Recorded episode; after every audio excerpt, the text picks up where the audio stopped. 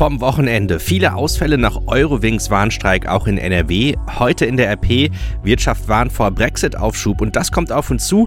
Diskussion um Weltraumbahnhof in Deutschland. Es ist Montag, der 21. Oktober 2019. Der Rheinische Post Aufwacher. Der Nachrichtenpodcast am Morgen. Guten Morgen, mein Name ist Daniel Fiene. Schön, dass ihr heute wieder dabei seid. Ist der Brexit der neue Berliner Flughafen?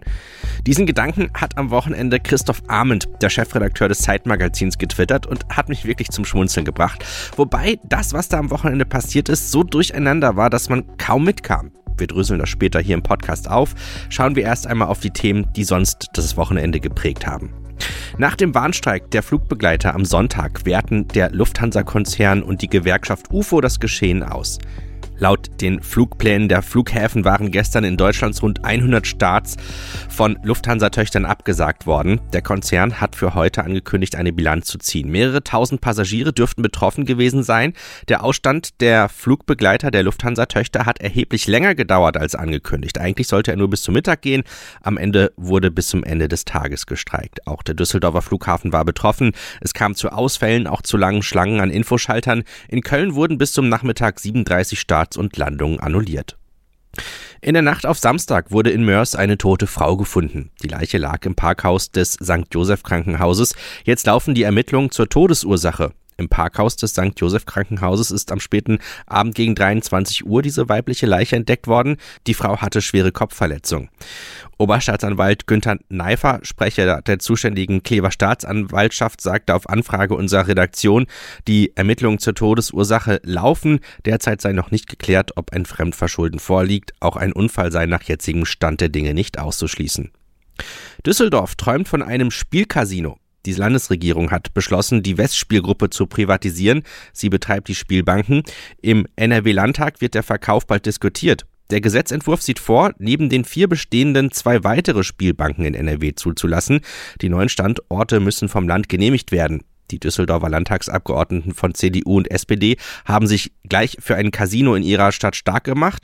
Bei deren Ratskollegen gibt es ebenfalls Zustimmung. CDU-Fraktionschef Rüdiger Gutt meint, dass Düsseldorf als Landeshauptstadt und Messestandort ideal dafür geeignet sei. Sein SPD-Kollege Markus Raub sagt, dass ein Casino das Portfolio der Stadt abrunden könnte. Beide Argumente nennt auch OB Thomas Geisel, der zudem das hohe Touristenaufkommen anführt und der Idee grundsätzlich positiv gegenübersteht. Geisel meint, ein Casino in Düsseldorf wäre auf jeden Fall kein Schmuddelladen, sondern hätte hochwertige Qualität. Branchenexperten sprechen von einer Mischung zwischen Bräuninger und Medienhafen. Erste Ideen zu einem möglichen Standort gibt es. Kämmerin Dorothee Schneider fände die Lage am Rhein am besten. Ein Premium-Standort ist Pflicht. SPD-Landtagsabgeordneter Markus Weske schlägt das Schlösschen der Bezirksregierung vor, da die Regierungspräsidentin die Beschäftigten auf dem alten FH-Campus konzentrieren wolle. 123.010 Stimmen wurden bislang online oder per Brief beim SPD-Mitgliedervotum zur Wahl der nächsten Parteivorsitzenden abgegeben. Damit liegt die Wahlbeteiligung derzeit bei 28,9 Prozent. Die 30 Prozent sind also fast überschritten. Das geht aus Zahlen der SPD-Parteispitze hervor, die uns vorliegen. Stimmberechtigt sind den Angaben zufolge 425.630 Mitglieder. Noch bis einschließlich Freitag dieser Woche ist ein Votum möglich. Am Samstag will der Parteivorstand das Ergebnis verkünden. Generalsekretär Lars Klingbeil hofft bis Ende der Woche auf noch mehr Beteiligung. Beim Mitgliedervotum im Frühjahr 2018 konnten die Genossen über den Eintritt in die Große Koalition abstimmen. 78 Prozent der Mitglieder nahmen an der Abstimmung teil. Damals lobte die Parteispitze die hohe Wahlbeteiligung. Dieses Mal geht man im Willy Brandt-Haus dem Vernehmen nach von einer etwas geringeren Wahlbeteiligung aus. Wenn ihr heute auf die Rheinische Post schaut, dann seht ihr folgende Überschrift. Wirtschaft warnt vor weiteren Brexit-Aufschub. Außenhandelspräsident Holger Bingmann hat angesichts der noch offenen Abstimmung über das Brexit-Abkommen vor weiteren Schäden für die Wirtschaft gewarnt. Es ist unfassbar, was die Briten ihrem europäischen Partner zumuten, sagte der Präsident des Außenhandelsverbands BGA der Rheinischen Post. Die Unternehmen beiderseits des Ärmelkanals hängen weiter in der Luft und wissen noch immer nicht, wann und wie sie ihre Zoll- und Handelsprozesse künftig zu gestalten haben, welche Anpassungen erforderlich sind. Bei anhaltender Unsicherheit dürfte dies dazu führen, dass sich der Umsatzrückgang deutscher Exporte nach Großbritannien sogar noch beschleunige, so Bingmann. Allein im ersten Halbjahr sei der Umsatz bereits um mehr als 1,8 Milliarden Euro zurückgegangen. Der Schaden könnte noch größer werden, selbst wenn es am Ende nicht zu einem ungeregelten Austritt kommen sollte, warnte Bingmann. Ein chaotischer Austritt ohne Abkommen ist und bleibt die schlechteste aller Möglichkeiten, so der BGA-Präsident. Das neue Brexit-Abkommen könnte doch noch vom Parlament gebilligt werden. Es scheint ausreichend Unterstützung im Unterhaus vorhanden zu sein, sagte der britische Außenminister Raab dem Sender BBC. Womöglich stimmen die Abgeordneten schon heute im Unterhaus über den zwischen Premierminister Johnson und der EU ausgehandelten Deal ab. Fest steht das aber noch nicht. Sarah D. berichtet aus Brüssel. In Brüssel dürften heftig die Daumen gedrückt werden, oder?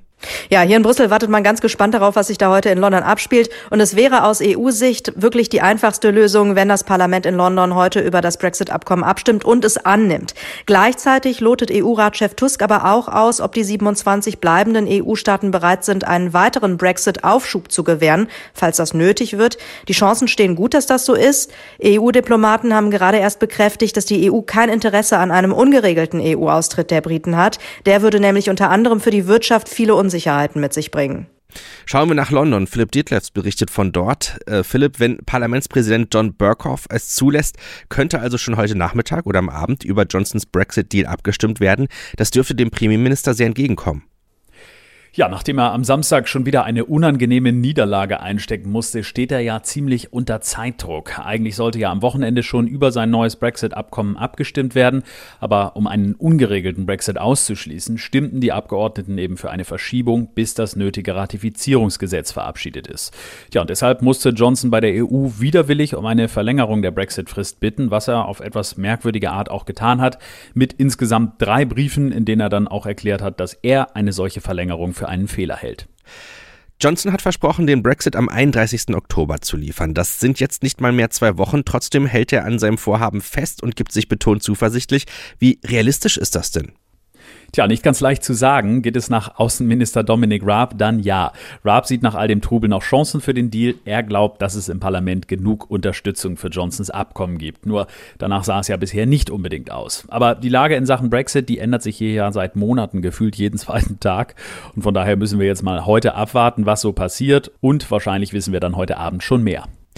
Und ist die Gefahr eines ungeregelten Brexits nun endgültig gebannt?